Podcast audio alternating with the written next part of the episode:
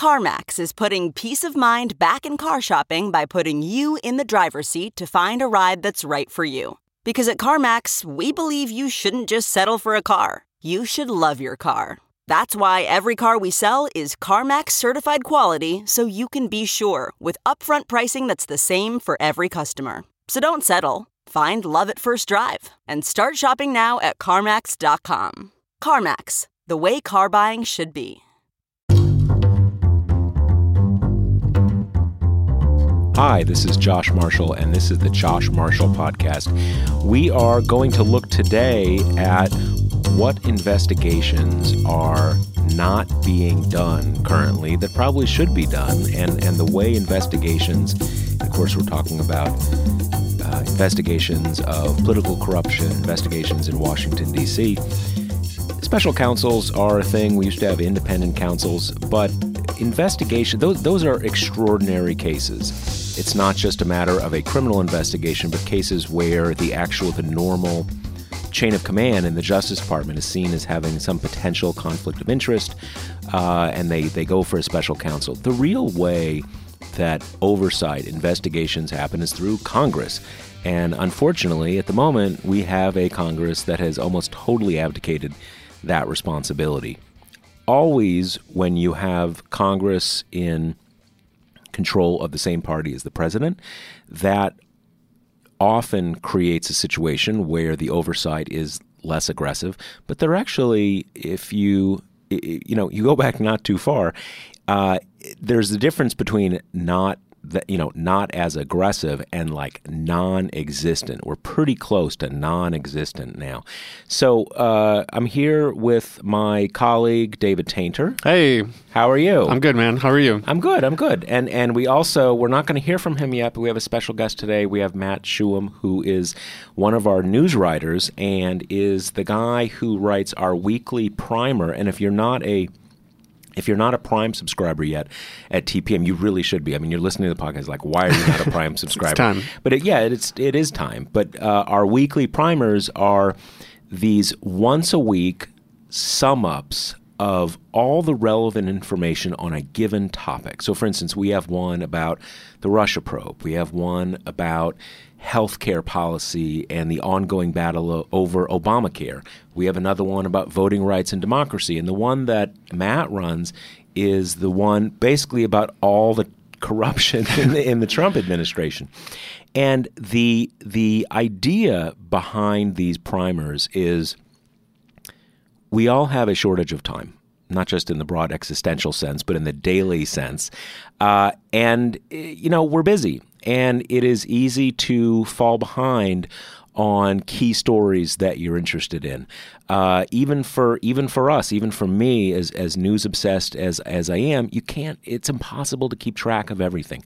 So what we do with these primers is we take the reporter who is sort of on that story.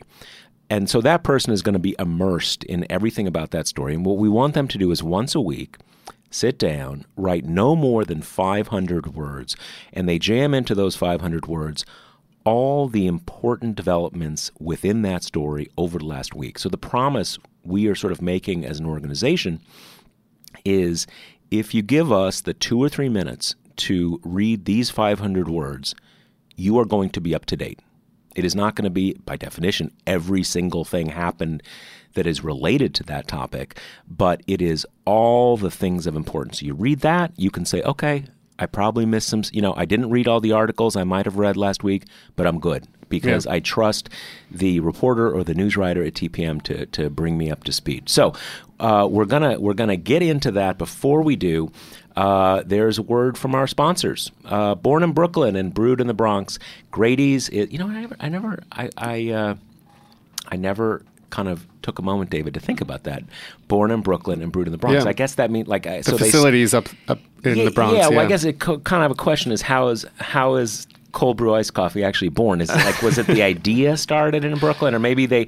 I bet they started in Brooklyn, yeah, but so. as they got like big you need time, to, yeah, you need to trade up for like bigger bigger facilities or whatever, yeah, yeah. or whatever it is. Right. Um, they then I guess they moved to the Bronx. So, born in Brooklyn and brewed in the Bronx, Grady's is New York's favorite cold brew, but you can have it delivered to your door no matter where you live.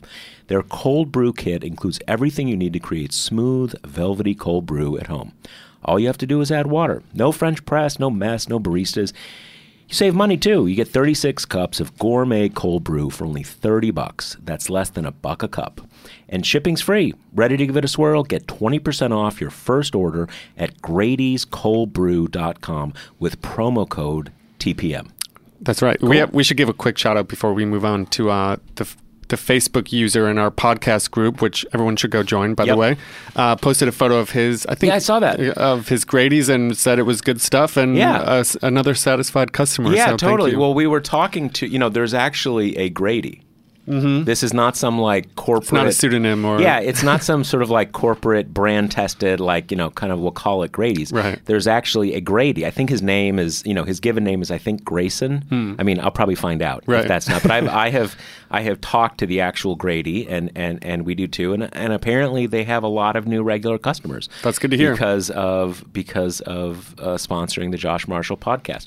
So, one other thing before we get started, you know, there are a number of podcasts that give you a number to call in on if you have a question. Um, you can call in and you leave a voicemail, and we will review those voicemails and we'll choose a few. And each episode, we will answer a few questions. So we have set up a, a number like that at the Josh Marshall podcast. So again, uh, most, maybe not every single episode, most episodes, uh, we will choose two or three questions. I will answer them. Uh, so here's the number. If you want to do that, if you if you have a question and you want me to answer it, uh, give us a call. It is 646 868 8393. Again, 646 868 8393. Uh, It's basically a voicemail line. Just call up. Uh, ask a question. Try to keep it concise because we'll play your question. Um, it's great if you can, you know, identify yourself by first name, maybe say where you're from, something like that. We don't need you to um, give all your details and stuff like that, but it's nice to have a name. So uh, give it a try. I'm, I'm, I'm looking forward to. Uh, Yeah, it's always been important to us to- hear from readers and now Yeah, it's listeners, and it's core part of the what we do on the site, and want to try it out here. Right. The talk email is really a kind of a basic, organic part of how TP, TPM runs. That that's the the organizational email that, like, if you go to the site and you click comments or something like that, it goes to talk at talkingpointsmemo.com. It's distributed to everybody in the organization, and it's really kind of like the lifeblood of of, of what we do. So. Um, so let's talk. Okay, so here here's what I want to talk about today. Um, there is there's there is a story in Washington right now that has some dimensions of it that are kind of inside baseball to Washington, and, and that has to do with the, there are there are kind of uh, personal uh, dimensions to it that have to do with the press corps in in in D.C., but there are also uh, very big issues uh, connected to it. That is basically this: there is a reporter named Ali Watkins, and uh, she has only been in the profession for three or four years. She's in her mid 20s, but she has already made a big name for herself. She has kind of quickly gone from you know from one news outlet to the next. Right. Uh, she's currently at the New York Times. Has broken lots of stories. I think she started as an intern in the Washington Bureau of McClatchy, which Correct. is obviously a very it's a coveted internship. It's a organization known for investigative reporting, and I, I don't know exactly how old she was at that time, but I think, I think she, was, like in college, Yeah. maybe like senior Right. or you know, summer between yeah, or something like I that. I think she was on the team that broke the stories of CIA, the CIA spying on Senate intelligence I think that's right. kind of computers, and this was Right. around the torture report that came out four-ish years ago, Yeah, that something would- like that that. would be about right. Um, so a star reporter, someone we've kind of talked about. Oh, maybe we should, you know, Yeah, we've actually, yeah, yeah. Before all this happened, and and wouldn't be any different now. You know, we actually had some sort of just you know uh, casual conversations, like, wow, maybe we should try to you know make a run for her and hire Obviously a talented young reporter. uh, for the organization. I mean, obviously those are those uh, th- those kind of stars are, are hard for any organization to to poach. Hard for us. We're a small small organization. In any case, I just say that to give you a sense of the name that she has made for herself, even in a sh- very short period of time. Now, um, a couple weeks ago, news came out that she had carried on a relationship with a very senior, senior in the sense of, of seniority, yeah, yeah. seniority on Capitol Hill, uh, a person at the Senate Intelligence Committee who I believe is in his mid 50s, so substantially older than her. They had had an affair for about three years, um, and he was indicted for lying to the FBI. Now, what he was being investigated for was allegedly uh, leaking information to reporters. What he's, as often is the case, what he's actually indicted for lying to investigators. But that's sort of the the the the broad story there. She claims that during their relationship, he was never a source. Um, my read of this is that you know there, there's been all sorts of reporting now, sort of dissecting everything about this. There are lots of questions. Was she acting in an unethical way? Uh, having this relationship? I mean, even if he was not her source, she's still a reporter on intelligence matters, etc. My read of the story is that at almost each step, she told her employer Yeah. at the time That was what she was too. doing. Right. I mean, there's so- like kind of in, in some like there was, you know, she worked for BuzzFeed, worked for Politico, she worked for McClatchy, she worked for Times, HuffPost. HuffPost, Yeah. right? Um, there were some points at which she says, I, you know, I'm dating a staffer on the intelligence community." She didn't say the name. Right. The level of detail Yeah, seems to have I'm not- differed, I guess, a little bit, well, I think also depending on the job. and and things got more legally complicated as they went. So she did. In any case, I have felt like she's kind of getting a bum rap here, not least because there's the reporting has delved very deeply into her relationship life and and Yeah, can know, you imagine? the New York Times, I think, did like a 3,000 word story. This was on Monday. Imagine being a 26 year old young woman Yeah, reporter and having your your- entire personal not life just relationship Yeah. but sex life spilled and, onto and- the front yeah, page of the and it just, largest paper in the country. Yeah, it, it's um, it just seems very unfair to me. Um, obviously, you know, maybe he was a source and she's not telling the truth, but there doesn't seem to be any evidence of, of that. And again, And her reporting has stood up, right? I mean, Yeah, she's there's- broken there's legitimate ex- stories that have not been disputed or exactly struck there's, down there's or anything. no evidence that any of her stories have proven to be wrong or tainted in any way. Um, it, you know, and and again, it seemed like with the Times, again, if I understand the reporting, when she got to the Times, and this is relatively recently, like in the last, I think, three or four months, uh, she basically said, "I had this relationship with this guy, James Wolfe. I'm not, you know, not anymore. You know, kind of told everything, um, and and now they're kind of, you know, the Times is saying, well, we're reviewing."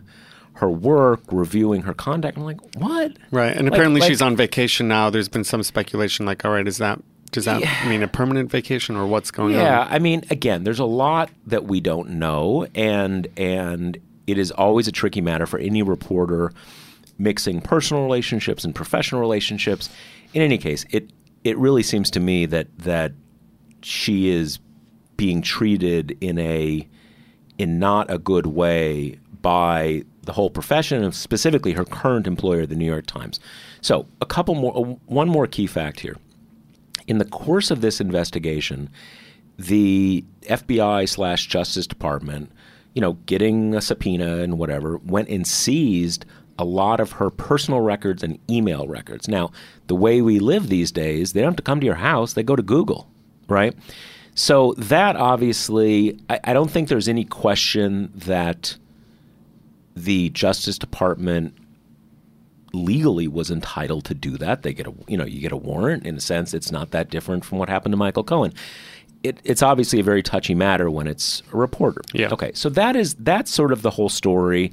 Uh, James Wolfe, the the very senior. Um, and again, I mean in the sense of seniority. He'd been on that committee for like 30 years or something. Uh, he's under indictment. He's going to go on trial, et cetera, et cetera, et cetera. But something else came up in the course of this investigation, in the course of the reporting on this. Last year, Ali Watkins, the, the young reporter, the mid 20s, 20 something reporter in this case, got a was you know was contacted by someone who said they were in government, wanted to meet, kind of kind of the idea this person's going to be a source. Okay, she goes and and meets with this person again. Textbook. This kind of stuff happens all the time. She's having coffee, having a meal with him, or something like that, and he starts saying. I want to know who your sources are, and sort of, you know, to, to I'm, I'm involved in a leak investigation. He then goes on to tell her very specific details about international travel that she had made with this man who was then her she was in a relationship Right, with including James like Wolfe. layovers, the Yeah, airports that they very- connected through. Very detailed stuff. Stuff. I mean, the fact that they were having a relationship, which I don't think was a secret, but you know, random government investigators wouldn't wouldn't know about it. Um, and also details about the personal life, the personal background of this guy James Wolfe. Okay, so and and and is and and this person who would not reveal their name or what government agency that they worked for basically said in a pretty explicit way kind of like if this gets public you're done right so he's basically trying to blackmail her into revealing her sources she gets a little freaked out as i think anybody would because again if a if someone from law enforcement contacts you, they will they will tell you their name. They will tell you the agency they are with. If they are there as official business, it might be different if they're there as a source. Okay. She this is back in April, uh, I'm sorry, June of 2017. So it's months later before all the other stuff that that I described, you know, her her email being seized, uh, this James Wolfe guy falling under suspicion, whatever. Okay, now, so she she meets with this guy. Does he doesn't identify himself in any way, but she after they you know they depart, she goes back to the restaurant and basically gets the receipt. Yeah, that was kind of he- an interesting detail. I wondered, like, how does she, how did she get this guy's information from the bar or the restaurant or whatever? you know, good reporter, Yeah. right? Yeah, you kind of so. you talk a good game. Yeah. The key, the key is to me is like this is not good tradecraft on the on the Right. on the government invest. I mean, it's this very weird combination. On the one hand, he's like not telling, Right. but then he then he signs a Yeah. receipt with his credit card. Right. Maybe carry cash if you're going to be a shady uh, government operator Yeah. next time. Yeah. Okay. So, what she finds out is he is a guy named Jeffrey Rambo. You know, You can't make this name you can't up. make this name up.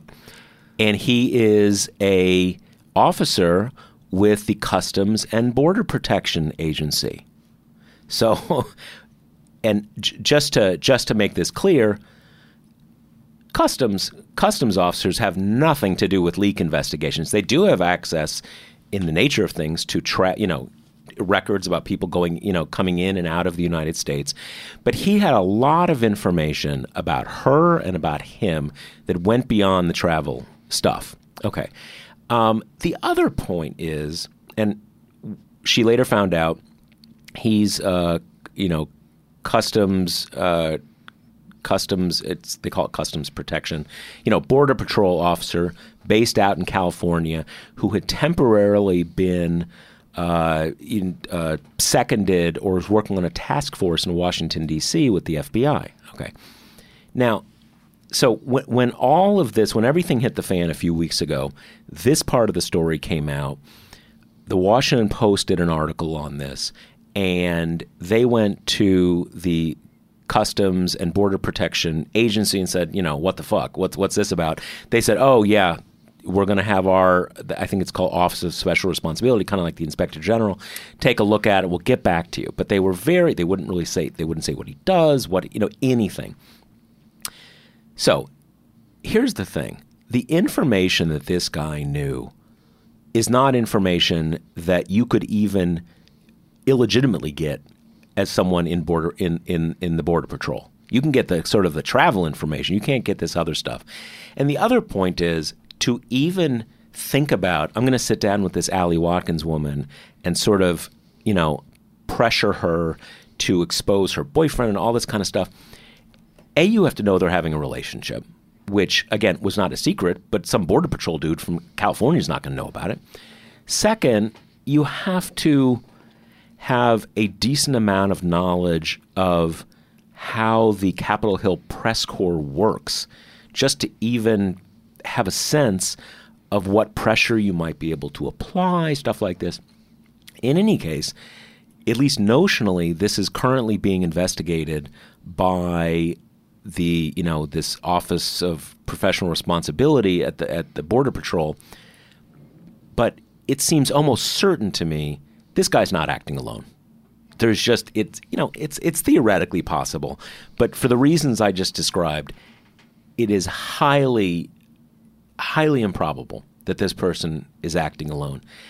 And you cannot ignore the fact that uh, Customs and Border Protection and ICE are heavily politicized agencies that are, and there's lots of reasons that we know this.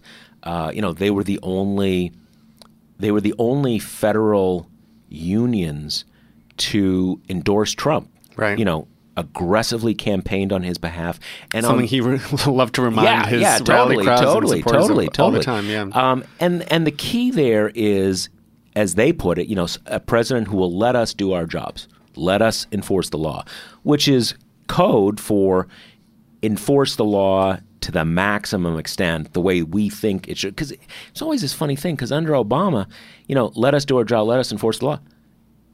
The the law or your job is what the legitimate elected authorities say your job is. Um, in any case, that's a whole different thing. right. I suspect what you have here is some kind of rogue groups doing Banding together, kind yeah, of. you know, kind of. Uh, I don't know what you want to call it exactly. Whether it's you know off the books investigations that are that are you know highly political in in nature. So that's going on. I am extremely interested in this. I, I was sort of surprised because I, I kind of focused in on this. I wrote a I wrote a piece about it a couple days ago or Sunday night or something like that. Um, I focused in on it after I read a, I think the piece you're talking about in the Times that came out over the weekend or Friday or something like that, that went into some detail about this, and I was sort of stunned, like because again, this is this has been out there for about two weeks, and I was sort of stunned, like everybody's like, oh, they're looking into it at border. I mean, this has so many red flags, it almost defies belief. So, very interested in that. But the reason we're talking about it in this episode is if you had oversight, this wouldn't just be like, oh, that happened. That's weird. Wouldn't just be eight paragraphs in the New York I mean, Times. it is a. There's so many red flags here th- that something really bad is happening, uh, but there's no oversight because the Republican majorities in both houses, with some exceptions in the Senate, the Senate investigation on the Russia stuff has been pretty legitimate. Um, but by and large, and certainly in the House, there's just you just don't don't look at these things. So. Um, one thing that I wanted to ask people to think about, and this is not, I don't think this is this is getting enough attention. Obviously, everybody's waiting to, for the midterms. Uh, it's a big deal on a lot of different fronts. If the Democrats take control of one or both houses of Congress, people think like, well, are they going to impeach Trump? My own feeling is is the whole impeachment thing is largely a non-issue, and I'm sure I'm going to get some grief over that. But I say that's for a few reasons. I think in some ways it is substantively kind of a non-issue. But the key is is that you can impeach the president in the House of Representatives as many times as you want, but you still need two thirds of the Senate to remove him from office.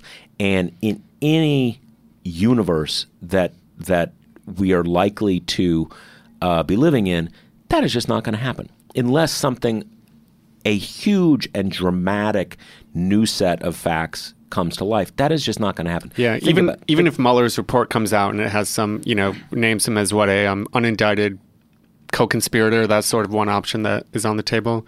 It's hard to see Republicans breaking from Trump. Yeah, I mean, in the look- Senate. I mean, you know, he's at ninety percent approval among Republicans, and so those are the those are the elected officials, voters that they that they don't want to lose, basically. Yeah, yeah. And again, I'm not. I mean, there are there are plenty of scenarios where you know President Trump has had a secret hotline to Vladimir Putin this whole time, and he's been, you know, just just wild new facts that could lead to the total collapse of his support among Republicans.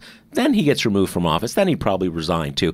But I get the point is President Trump will not be removed from office as long as he has high level support among Republicans. What is important though, what is really key is that that investigative power. That's what matters. That is what has real practical effects because this this uh, border patrol little nugget of information that we just mentioned, it's just an example. There are so many things going on right now that speak to such a pervasive and widespread and deep level of corruption that there would just be no end of things to investigate and need to be investigated. And once you once you have subpoena power, you can start really getting to the bottom of things. And let's be honest, when you when it's a when it's a if it if it happens when it's a Democratic uh, committee and a Republican president, politics comes into play. That's just that's that is a natural part of our system, antagonistic interests. But there's a ton to investigate. Now we know about, and we're about to talk about some of these things. We know about them largely because of really good journalism that is that is starting to scratch at the surface of some of this stuff. But journalists don't have subpoena power. They can't even get you to answer the, you know, journalists can't even make you answer the phone.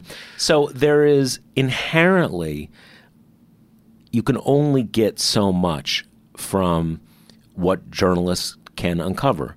It's a game changer when you have subpoena power. Uh, and, and so that is, and to me, that is really the biggest thing. In some ways, both houses. I mean, it'd be. Gr- I mean, from my personal perspective, it'd be great if the Democrats got both houses of Congress. But the key is they need one.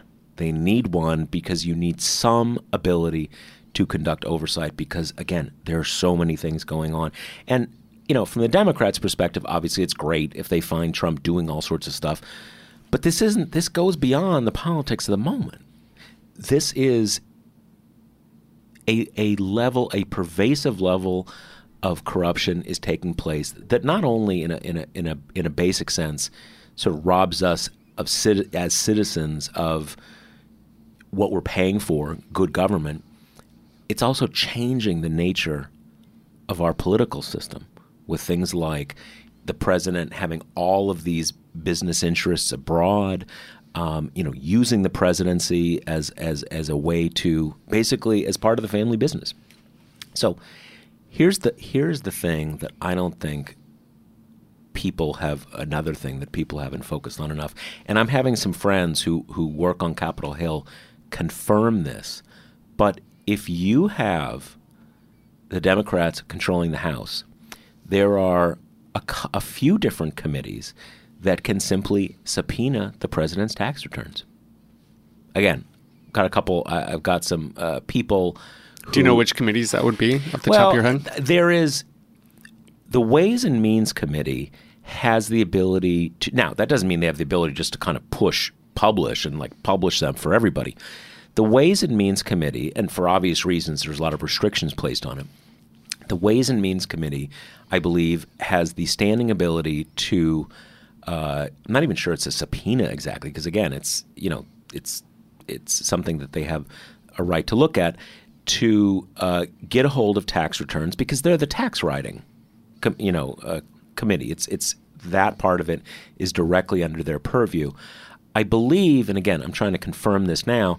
I think the Senate Judiciary Committee, the Standing Investigative Committee, if there are reasons that are in their in the purview of their oversight where the tax returns become relevant, I believe that they can look at them as well. And, and is and is the idea that Trump? I mean, there's precedent that the that the president in general has to comply with subpoenas. I mean, I know that's it's happened in legal cases, but from Congress, is that a separate kind of issue? Uh, there's well, the on all sorts of fronts, the executive can can invoke executive privilege and mm-hmm. say that that's not you know that they that they won't comply. It's not clear. I mean, the president has no ability to invoke executive privilege because things are private to him personally. The whole point of executive privilege is that you can't be president if any you know any Congress at any time can go in and just say, "Oh, that private conversation you had with your advisor, let's hear the transcript." And that right, it stops you from doing your regular yeah, job. I mean, kind of. executive privilege for people who who who believe in oversight and not having a lawless presidency kind of has a bad name, but there there is a rationale. There's you know think about it with a president that you like. You know, uh, Barack Obama is you know, discussing strategy for Obamacare, and he's there with, you know, uh, Plouffe and Valerie Jarrett and you know David Axelrod, and they're kind of thinking it through. Does the Congress really get to come in and say like, okay, Valerie, you come on up, tell me exactly what the president said, the jokes he told, you know, whatever. Right. We, we kind of get the idea. In any case, the one hypothetical, which I think is that big one, is the emoluments clause. You know what, and even beyond the emoluments clause, how do we know with his various actions whether President Trump is not, you know, doing his job uh, to under the Constitution to be president to to enforce the laws and pr- protect the general welfare, but he's got he's making money off it. You can't know that without knowing what his assets are, what his businesses are, stuff like that. So I think there are at least a couple committees beyond Ways and Means that would have a very strong argument that certain things can't be investigated without knowing what his what his holdings are, what businesses here. That is a big, big deal. If if for nothing else, where you think you know your vote is is is important, that is, and and frankly, you know, because there are a lot. Certainly, there are a lot of Democrats. Like, yeah, we see his tax returns. That'd be awesome, man. He's like, he's been such a dick about it. now, you know, now you're going to answer to us. Yep. So there's there's obviously a there's going to be a strong sense of just sort of like uh, partisan payback, basically, Sure. because this should have happened two years ago. But the thing is, is it is actually really important. What are the president's business interests in the Middle East? What are his interests in these various hotels that are being built in East Asia? This is not just this isn't just fishing expeditions. There's no way to know the legitimacy of his actions in various parts of the world, and frankly, a lot of this applies even domestically. It's not, you know, th- there's a there's a specific constitutional issue with the emoluments clause, but it's not like there there are similar there are highly relevant issues that have to do with oversight that are are purely domestic. So just kind of think about that when you're thinking about like, you know, am I gonna am I gonna give money to this, you know, this candidate or something like that? Tax returns, tax returns, tax returns. So okay, so what we're gonna do now is I wanted Matt to to um, to join us. And there's no way in like 20 episodes of the show we're going to get through all the different possible areas of corruption. But I asked Matt to come up with like, you know, five or six big ones, you know, things that we already know something about. We know there's some problems, but, you know, uh, subpoena power would, would be a. Uh, would be a very valuable thing. So Matt, so introduce yourself. Yes. yeah, Hi. thanks for coming on, Matt. Thanks for having me on. This is so exciting. I'm. Uh, this is the uh, first time I've ever been a podcast guest. Yeah, well, tell it. Tell okay. So so just just for our for our our listeners, uh, tell tell us uh, just a little bit about your TPM history. How long you been here? What do you do? Right. Blah. I got here in September of 2016. Uh, so I had a, a debate or two left to go before the presidential election.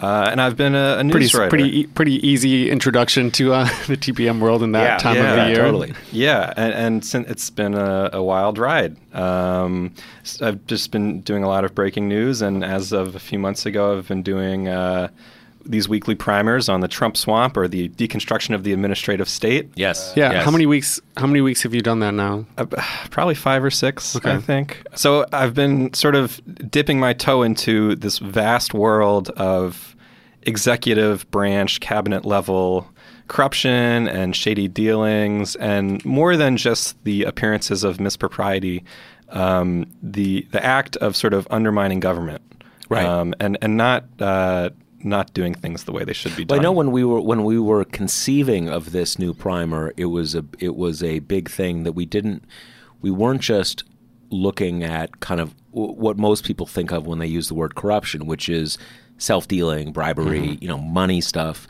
but also stuff that goes under the heading of of, of norms now, kind of mm-hmm. just like you're you're you're you know fundamentally breaking rules, kind of changing the rules of the road. So okay, so Right. tell us, let's do. Uh, we're going to do a, not quite a lightning round, but let's you know hit us with what the big ones are. Right, and and I'd like to. I think I, I know it's not good to read on podcasts, but That's I'd like right. to read We can handle a, a two sentence, three sentence email uh, a few months ago, and this is from one unnamed White House aide to another unnamed White House aide, I believe, or Trump administration officials. It says the public, media, and congressional reaction to these new numbers is going to be huge. The impact to EPA and DoD is going to be extremely painful. We, DoD and EPA, cannot seem to get ATSDR to realize the potential public relations nightmare this is going to be. EPA's chief of staff is likely reaching out to HHS chief of staff. And the, the ATSDR is the Agency of Toxic Substances and Disease uh, uh, Registry. And so basically, this email is about, uh, it, it could be about a massive uh, cover up that affects uh, thousands or millions of people, which is why I think it's important to start with this. It's about PFAS, uh, PFAS, which is a class of chemicals found in lots of things, from no stick frying pans to um, military fire extinguishers, which is why it's uh, important for the military and DoD. But basically, what happened is HHS, uh, Agency of Toxic Substances, is in HHS, uh, did a study a while ago, and there was a draft circulating that said PFAS are dangerous at much lower levels than we previously thought, 10 times lower than we previously thought. When you say no stick frying, you mean like when you've got that that that kind of coating that no stick frying pans have? Yeah. frying your eggs and whatnot. and it's it works like magic, and that's because it's a it's a very complicated chemical Okay. that they put into that. Um, but it's also used in military grade fire extinguishers. It's used in hundreds of products. It's it's uh, all over the place. And basically, the study draft said this is way more dangerous than we thought. We need to really reimagine how we deal with this chemical. Um, and this email that I just read was sent in the White House. It was CC'd to somebody at the EPA, and the study never got out. It was months. Last week, the study was released. Uh, and it was exactly what we thought that this is way more uh, dangerous at lower levels than the EPA had previously suggested. This is also the same chemical uh, that uh, the EPA had a summit on a few weeks ago. That I'm not sure if you remember. The members of the media were barred from entering the summit. Yeah, it was yep, a big deal. yep. There's a congressman who represents Flint, whose staffers were not allowed to go into the summit. Uh, and the question now is: Was there? Uh, did somebody lean on this study? Did somebody try to keep it from being released? Um, and and like I said, this could potentially affect military bases all over the country. You'll see this a lot on local news, actually, where people talk about PFAS in the in the local water supply and what um, their local governments are doing to fix it. And that's actually what the summit was about: was local, tribal, state governments coming to Washington and saying, "This is how we're dealing with it." So Yeah. what was what is the what do we think the time was between when this study was available in any sense Mm-hmm. and when the information like are we talking about a delay of a month, a year, I'm- 6 months? I'm pretty sure this this email that I read was sent in January. The study having been done, so it was a significant delay. So 4 or 5 months they're kind of sitting on it seems Yeah. like. Yeah, and um, and when I when I've been writing about the Trump swamp, so called, I've been trying to see what affects the, the largest number of people. And this, to me, even though it's kind of an obscure story, um, and the study did come out, and the draft, what was known about the draft was known at the time. There's been a very unusual effort to suppress these findings, and that to me um, was unusual and, and alarming. And and like you said, if there were Democrats in either uh, chamber, something that would be investigated. Now, let me ask you in this case, because uh, obviously the Trump administration has a very hard anti-regulatory, you know, agenda. But in this case, you know, it's it's not like the Trump administration introduced these chemicals and now it turns out they're dangerous. I mean, it sounds like there was a an ongoing study which probably started in the previous administration, whatever, um, and and then it it you know the, the results come in and you know in, in clear enough a, a level to where they're you know they're you know the results and say that's in January, like why is this bad for the Trump administration? I mean, they didn't in in a basic sense in January they didn't do this. So Right. what's the what's the even even that email? I'm a little Well, they have to respond to it. Is Yeah. the question. So let's. say This reminded me a little bit. I'm not sure if you remember. There's something called burn pits that the military uses in their overseas. Uh, yeah, uh, burning trash and bases. tires basically, and stuff, right? yeah, every piece of waste just gets burned. And there was a cover up, uh, basically around uh, that ProPublica did a lot of work on about how much. How damaging these burn pits were to members of the military, and this reminded me of because that. you just have like in- a lot of you toxic inhale the- chemical- You're right, inhaling right, all right, of this right. stuff, and the same goes for military bases now. There's a lot of military bases all over the country um, that have contaminated drinking water, to put it bluntly, um, and the- because of this. because of these chemicals. Okay. and not No, yeah. so let's talk about that because I think you were talking about like fire extinguishers. So Mm-hmm. wh- why is it in the water? Like, how's that? Uh, it's all that. it's all got to go somewhere, basically. Um, uh, so uh, local wells, for example, if you're living on or near a military base and the watershed is has been contaminated by these chemicals, just as a matter of and course. And that's because just in a lot of different functions, the military is, is doing things that, that where these chemicals are involved. Yes. Okay. Yeah, and like I said, they're very widespread. The, the, the fl- uh, no stick frying pan just sticks out in my mind because I always thought there was something fishy about no stick Yeah, well, frying we all have pans. in our kitchen. Yeah, well, that's also Yeah. something that like that's been talked about. Like Yeah, these are sure. may, these may not be great. Right, and then they, Yeah. the flecks of them come off after you've Yeah, had it for a little God, too long. yeah, Yeah, yeah. And like I said, the, the PFAS were something that they were regulated before, and they, this was in nas- uh, local and, and state news before that these are not healthy. Right. Um, it's the matter of the level of them being dangerous. It's so much lower uh, at such a lower level than we thought. Right. And so, and like they said, this is a this White House staffer, unnamed White House staffer, said this is a nightmare for DoD and for EPA. EPA because they're tasked with enforcing these regulations, and the study has implications on what what levels they should enforce. It's it's very it's a it's a large problem, and it's something they didn't want to deal with, and and. Um, and uh, this congressman from Flint has been on the leading edge of this. Uh, Dan uh, Kildee, I think his name is. Um, but this would uh, the, this would be a priority for Democrats. I should hope because it, it might be a massive scandal. Well, you know, this is this is this is actually. I'm glad you brought this up because this, this brings up a basic point. Things are so polarized now. President Trump is and his his top people are so corrupt. We think about oversight as like finding the bribe, you know, finding the the the hotel development in Indonesia that you're getting Smoking gun type yeah, stuff. sm- well, smoking gun and just like self dealing Right. and and all that kind of stuff. But this is what oversight is really Mm-hmm. about. Kind of like th- you need someone watching the government to make sure you're getting the job done. And and when something's uncomfortable or embarrassing, you don't cover it up.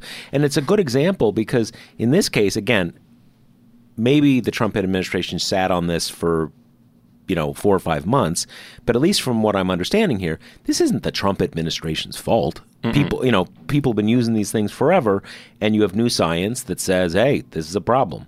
Um, so th- this is where this is one of the many reasons why oversight is not just a matter of of you know partisan payback and kind of razzing the other side. It's ha- you can't have good government without good oversight. Okay, so that's one. So give us another, And and uh, just to note on that, a lot or, of or these- expand on your point. Well, no, ju- either one. I'm sorry, but j- just to say that a lot of these um, scandals, conflict stories have to do with political appointee interference in bureaucratic work. That's what Right. this basically comes down to. Right. Um, I know this is sort of a separate story in in the moral weight of it, but uh, the family separation thing I really think is a is a story parallel also in its administrative what it's shown about the administrative incompetence in the, in the Trump administration, and I would think that Democrats would uh, I think they've called for hearings on this.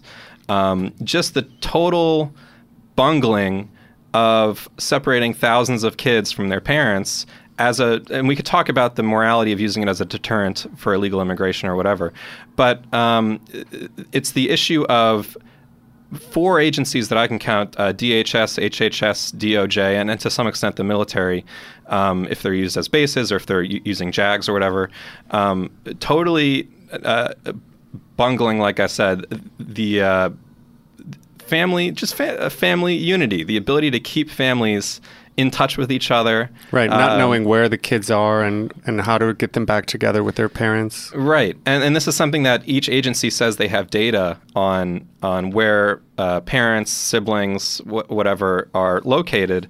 Um, and had, and what's clear now is the zero tolerance policy that Jeff Sessions announced in April and was really enforced uh, to a, fuller extent in May was uh, was not prepared for. Um, this is something that they said we're going to uh, enforce the law to the uh, harshest extent, and I, it looks like they just said to themselves, whatever happens, uh, happens.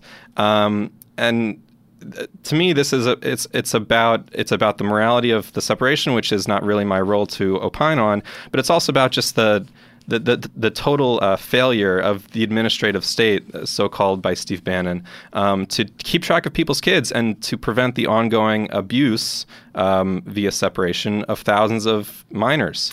You know, there was uh, we got an email in uh, last night or this morning, and it was a reader kind of uh, coming at this from a slightly different angle, which was, you know, was the you know what was the goal here? Is the goal here that you're just never going to give these kids back and you're going to sort of, you know, force assimilate them and and and whatever?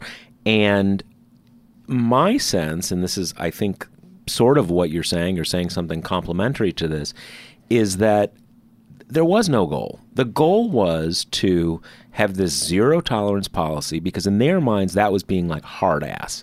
Like we're not fucking around anymore. We're gonna you know, we're gonna break up the family, all this kind of stuff. And again, the morality of of deterrence is a, set that aside for the moment. But I just I just don't think they really I don't think they even thought that much where are we gonna put the kids, mm-hmm. let alone once you separate thousands of people and are, you know, deporting parts of the family and not others, how just how are you ever going to get these people back together again? Right. Even if like even if you have the records, like let's say you've got some like you know Honduran mother and kid, um, you know, kids separated. Uh, you kind of bully her into agreeing to being deported. She's down in Honduras. She may not have even, you know, kind of what we think of as like documentation to even kind of prove to our standards who she is or who her kid is. She doesn't have is is almost certainly not going to have the financial wherewithal to kind of work through the administrative whatever. It's even if you even if you assume a maximum effort, which would be almost crazy to assume given the administration, to bring these these groups back together, it's just it's so hard, and I fear in some cases will just prove impossible.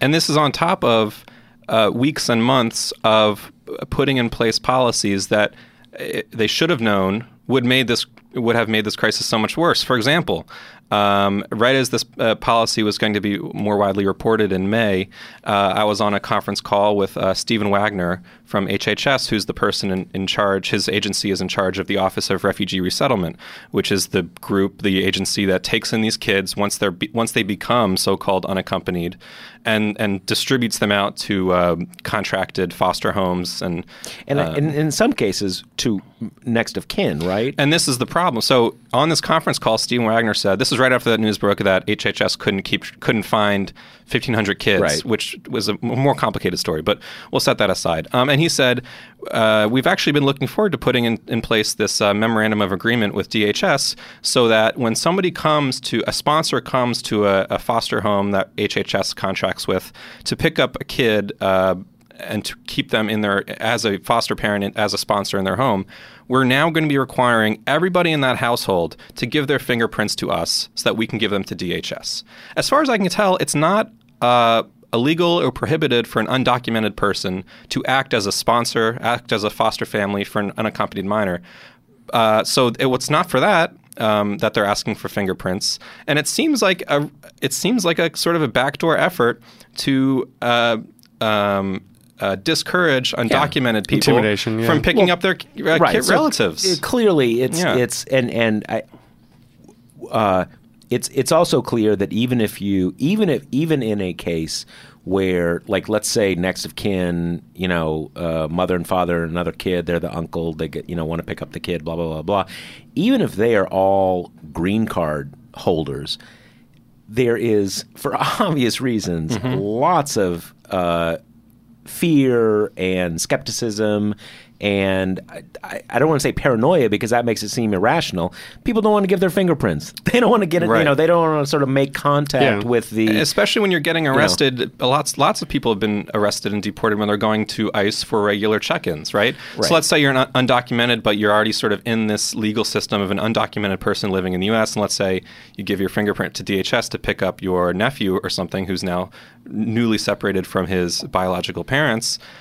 You're putting yourself back in contact Yeah. with ICE. So Yeah. instead of uh, these kids being placed with foster families where they can then pursue asylum or immigration uh, uh, hearings from a point of freedom, uh, being with relatives, they're they're going to be stuck. And I think I've read reports that they're uh, in these HHS contracted uh, uh, homes and, and foster or uh, detention centers essentially for longer than they would have other otherwise been because uh, I mean, it's almost, rel- it's almost it, it it's almost if if you are basically saying if you're next of kin, you've got to like submit yourself to our scrutiny. Right. It's obvious you're going to have Right. far fewer people come forward. Yeah. And and you know, even apart from the morality and the impact on these children, it is unbelievably expensive to mm-hmm. house, detain, whatever. It is, you know, it it is for everything else about keeping children with their parents. Not only is it the ethical thing to do and the um, you know clinically appropriate thing to do, it's the cheapest thing to do. It is the cheapest thing to do. It's just crazy on on on on every front. So you're right. There's lots of there's lots of stuff to be looked into there. So give us a let's go on to the next Yes. topic. What's the next one? Uh, it's a lawsuit um, from the N- NAACP, the National Federation of the Blind, and the Council of Parent Attorneys and Advocates, which is a, a student disability group. Um, and these three groups, the NAACP and, and these two disability groups, are suing the Department of Education um, for systematically just dropping civil rights investigations. Um, for example, if, if there's a, a step in the wrong place and your child who's in a wheelchair can't get to their class, um, that sort of thing. Or if there's a systematic suspension or uh uh other disciplinary action taken against black students uh, that's disproportionate to their behavior uh, in class. Or all of these um, individual cases that play out across the country every day uh, on a massive scale. where the government is supposed to have a role of if they find out you're not you're not um, making educational facilities accessible for handicapped children in Louisiana, the Department of Education comes in and says you have to do it or we're going to sue you. That they're just like, forget it. We're not. We're just not involving ourselves Right. in this anymore. Right, and as right, and as far as the impact that this has on people's lives, sometimes there's a little bit of a gap between the federal government and its bureaucracy and, and people on the ground. This is one of those cases that I thought sort of uh, typified how an administration that just bluntly doesn't care about the jobs they're supposed to be doing can impact uh, people's lives. ProPublica reported uh, uh, last week that uh, DeVos has scuttled more than 1,200 civil rights probes inherited from Obama. So think about what that means. 1,200 doesn't mean 1,200 individual students. It can mean a group of students that sued a school. You know, it could mean so uh, many thousands of people who maybe for months or maybe for years um, had a case that they took to the Department of Education's uh, Office of uh, Civil Rights and uh, said, "I think I'm being discriminated against, or my uh, child is, or this group of students is." Um, we're asking the federal government to uh, perform an oversight or a regulatory responsibility. Uh, the Obama administration said, "Okay." DeVos said, uh, "Bye." Basically, and and the lawsuit is specifically about um, her. I, I think it was her line that. Um, there's a uh, it was basically a, a bar that the uh, civil rights office had to clear that said it, if this I'm, I'm not sure her exact words but basically this is too taxing of an investigation Right. without uh, without the results we want basically without uh, it's not somebody It's uh, not worth the time. yes basically So let me ask you this: Do you know at the Department of Education is there a, you know, Betsy DeVos is is ultimately responsible, but she's probably not doing this literally herself. Do you know who the appointive person is? Is there like who who under whose purview? Who's actually doing this? Who's overseeing this? Do we know that? I uh, the name escapes me. Um, the the office of uh, uh, the Civil Rights uh, Office in DOE. Within the- okay. But certainly this is a, a big enough deal that DeVos would be involved. Right. No, I'm not trying to like uh, you know exculpate her, um, but Mm-hmm. but in a case like this, I I assume, and it sounds like there is whoever's in charge of the the civil rights enforcement office in the Department of Education. That's the person who's actually executing this this Yeah. policy. Interesting. Okay, one more. Let's talk about one more in in in in our in our look at all of the things that that are. Uh, that need to be looked at. Right. Uh, there are so many. Um, this one, it's a, I, I got to say, it's a little bit out of my depth as far as my knowledge of just stock trading and global finance, and uh, it's a it's a very complicated story, as usually is the case with Commerce Secretary Wilbur Ross. But um, basically, uh, He's he's like amazingly corrupt. I mean, it's it's it's almost like I know. even his like I, I have never From looking at like a, a bringing a can of soup on cable news to be like, oh, look at these tariffs aren't a big deal. you can still you know, buy your there- there- Campbell's there's and this whatever. story, and I don't want to I don't want to sidetracked off sidetracked us off Matt too much, but there's this recent story where. Uh, New York Times finds out he owns some This is stock. it. That's oh, what oh, Matt- yeah. oh, right. Okay, yeah. Well, okay. So you tell tell us tell a story. Didn't know that's what we were Right. Well, uh, no, just just to bring this to the the public's attention, I guess uh, uh, that he shorted stock in a Kremlin-linked shipping company.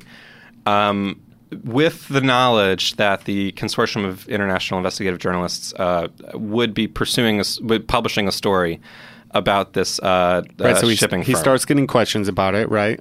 yes, Reporters looking into Right, it, kind of right. gets on his radar, and then he's like, oh shit. Um, Yes, Well, but here's the thing: the normal response would be like, "Oh shit!" Like, okay, I'm going to take a hit here. Right. I own this thing. It's a problem. I've got But a he- couple but- other billion dollars. But he goes. fine. But he goes beyond this. I mean, he's really he's an innovator in like in like really wholesale corruption. Mm-hmm. What that means is is he doesn't just say like, "Ah, got to unload this stock. I'm to really take a hit. I shouldn't have owned this stock." He's like, "Ah." It's gonna- basically inside. It's it's almost like insider trade. It wouldn't be legally Yes. insider trading, but he's like, I can make a pretty penny here because Yes. I know this stock is about to get a lot of negative publicity. So I'm going to short the stock and make even more money. I'm gonna. I, I am. I am monetizing my own corruption. I mean, it's amazing. That's basically it. And, and like you said, he argues it's not it's not non-public information if a reporter comes to you and says we're about to publish this story. Uh, but it, like you said, it hides new innovations in corruption. I think what it comes down to, it is not non-public information in the very specific sense that that has a specific meaning in insider trading Mm-hmm. Right. terms. And I think he's right that it's not that because in that case, non-public information is stuff that is known inside the company. Mm-hmm. And there's a whole complex thing about the logic behind why insider trading is illegal. It what it basically is is that if I'm inside the company and I know something and I use it to make money, I'm actually defrauding the owners of the stock. Mm-hmm. Because I have this, I have this now. They don't, so I'm making money off them. So he's right that it's not like inside information in that sense, but it, it's But it's just- privileged kind of in a way. It's Yeah. it. No one has come up with rules to to bar this kind of corruption. And I it's, believe it's too this- innovative. People haven't gotten to it. People haven't thought Yeah. of it. And, and I believe the the story they were working on came out of the Panama Papers. So this really was information that was not known publicly, Right. even though it doesn't fit the definition. It's Right. kind of it's kind of amazing. I mean, I this story broke what a couple weeks ago, I Mm. think. I mean, it just sort of made a blip on the radar. It's one of those tweets you see kind of flying past in your timeline. Mm-hmm. It's just a reminder of all the crazy shit that's happening week after week, day after day. That is a big deal. That is in any other world would be. I don't know, dominate coverage Yeah, for a long totally. time, but it just kind of flies past. I mean, that's really the thing that it that it is. Um, you know, it's it's really it's hard to keep track of everything. It's it's and and some people think this is like you know his evil genius. I don't really think that's what it is, but it is also people have a hard time keeping up with Trump. You know, what is he saying today? You know, what what what kind of new business scam is he doing? Yeah. Mhm. Is he, you know, this thing today where it it this is such a weird news development. You know, Harley Davidson. You know, not only is it manufacturing, but it goes to everything about Trump's Sure. very phony self understanding. Yep. You know, Totally masculine. yeah, masculine, big burly guys. Yeah. Boss hog. Yeah, tough people, you know, kind of all this kind of shit.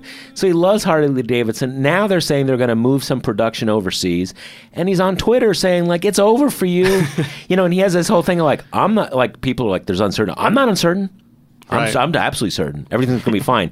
You are low energy. You're pulling out. You're done. You know, it's just The like, aura is yeah, gone. like what I are you he what are you talking about? Yeah. I- it seems like there's a, a trend of him uh, using these, a specific industry or a specific company as, as a, a metaphor for the larger economy. And that works if it doesn't affect you personally. But for uh, these Harley uh, manufacturers in swing states, you know, that are going to be affected by this, I don't think you can really do that forever. Well, it's it's it's funny. I think when I was reading the uh, the SEC filing about this, I believe it said that in late July they are going to have either a conference call or another filing where they will actually say, "Okay, here's what we're doing," and then that's when you will find out like where they're going to be job cuts. I mean, it'll, it'll probably kind of you know dribble out before then. Um, yeah, it's it's it's it's wild, and the, and the thing is, it is true that a lot of these countries they're not just picking industries at random they are looking at things that have symbolic value to him, things that that hit in states and, and regions where he's very popular. I mean, it's it's you know at at uh, at some level that's not great. You're sort of kind of digging into the internals of our political process, but you know, Totally makes sense. life's yeah it's it's it's an it's an obvious thing for them to do especially with a president who unlike most presidents definitely has this idea says he has this idea that there's a group of people his people he's the president of them so you know most other presidents would kind of say look I represent everybody, hitting the farm sector, hitting this sector, hitting that sector. I, I speak for all sectors. Trump doesn't even have that pretense. It's like I'm for you know I got the Harley remi- dudes, yeah. the farmers, and that's It fuck remi- everybody. It else. reminds me after um, he said Kim Jong Un. Oh, everyone sort of stood up and clapped for him, and they were, you know, they treated him so well. I, maybe I should have my people do that, or I want my people to do that. So yeah, yeah, it's it's it's it's wild. Anyway, um, this stuff is important. Again, uh, I think impeachment as a question of what is on the ballot in November is greatly overrated and overstated, but oversight, both in the nuts and bolts sense of making government work for people, which is most of what Matt has has has talked about with us today.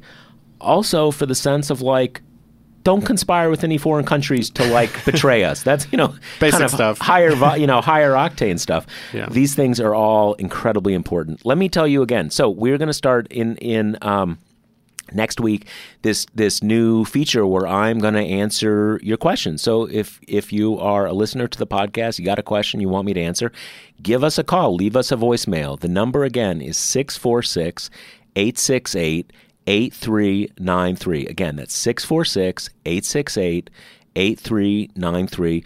We'll play your question uh, on the air, so try to keep it, you know, uh, uh, concise as you can. Probably not one to necessarily uh, be judging anybody else on that front, but but keep it tight. Uh, maybe let us know your first name, let us know where, you're from, something like that. Uh, give us a call. I think it's it's uh, going to be fun. We also have. Let's not forget uh, the Josh Marshall podcast is brought to you by Grady's Cold Brew Ice Coffee. Ready to give it a swirl? Get twenty percent off your first order at Grady'sColdBrew.com with promo code TPM. And finally, if you enjoy our podcast, give us a review, give us a rating on iTunes or wherever you listen to it. But iTunes is kind of the that's the big one. So even if you don't live, listen to it on iTunes, uh, give us a rating, give us a review there. And if you haven't yet, subscribe. It helps us a lot if you subscribe to the podcast. Helps you because if you're a regular listener, it pops up right there in your in your uh, you know your podcast app or iTunes or something like that. But it helps us because it pushes us higher in the direct directories where people find new podcasts. So if you're just kind of checking out this one episode, if you like what you're hearing, please subscribe. Uh, we really appreciate it a lot.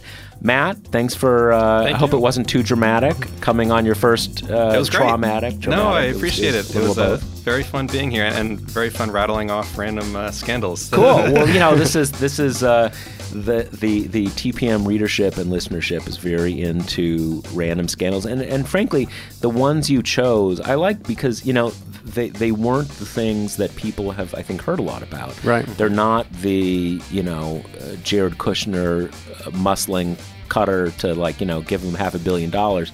There are these things that again, this is what oversight is is really about. Is you need to make sure the government is exercising its proper role, which is to be the champion of people who who need things. It's really as simple as that. To make sure that we have a a society where things are as uh, as as just as they can be, and the government plays an important role, not just in making sure it does its direct actions in a proper way, but also that it can it can have everybody's back collectively. So it's really important. David, thanks a bunch. Josh, thanks. Talk to you next week. Bye.